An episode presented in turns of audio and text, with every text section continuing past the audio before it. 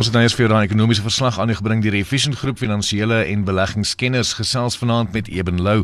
Eben, hi, goeienaand. Hi, vanaand gaan dit alweer julle.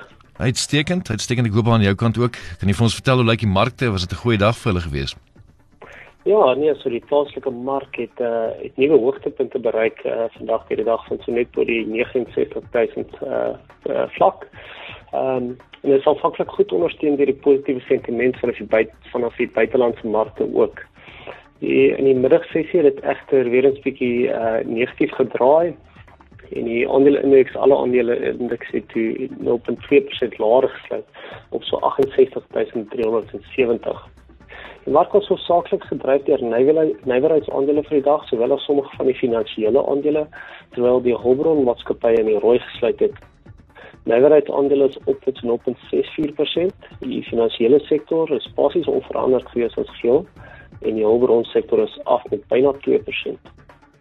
Plaaslike resultate vir die vir vandag het ingesluit African Rainbow Minerals wat uh, interim resultate uitgebrei het waarin hulle aangekondig het dat verdienste met meer as 130% gestyg het. Dit het dan ook in staat gestel om die dividende te verdubbel teenoor die vorige jaar wat beleggers baie bly sou maak. Die goeie prestasie is te danke aan hoër as verwagte metaalpryse, 'n swakker rand gedurende die periode en ook hoër uitvoervolumes. In die buitelandse markte ook goed presteer in die oggendsessie, algehits deur 'n positiewe dag op die Asiatiese beurse wat weer gedryf is deur beleggers wat terugstroom na meer riskante bates en ook herfokus op die impak van die volgende ronde van die Amerikaanse stimulus. Teen die tyd wat die Amerikaanse markte oopgemaak het, het die optimisme egter al iets wat verdwyn en teleurstellende data rondom die arbeidsmark en dienssektore in Amerika het die indeks verder negatief laat draai. Die plaaslike markeinde was die Amerikaanse S&P 0.6% af, die Duitse DAX was 0.24% af Franse indeks 0.2% af en die FTSE 100 in Brittanje 0.4% hoër. In Asië, soos ek gesê het, goeie uh, opbrengs gehad vir die dag. Die Hang Seng indeks 2.7% bygevoeg, die Nikkei indeks 0.51% bygevoeg en die Shanghai Composite 1.95% bygevoeg. Daar van kommoditeite, uh, ons meestal op die agtervoet vir die dag, silwer, platinum en goud wat rondom 1.5 tot 2% afverkoop het. Olie het egter 'n goeie dag gehad, na vooruitskattinge gedui het tot 'n groter vraag na olie oor die komende tydperk. Dit dan ook net voor OPEC môre moet vergader om produksie uitset ooreenkomste te bespreek.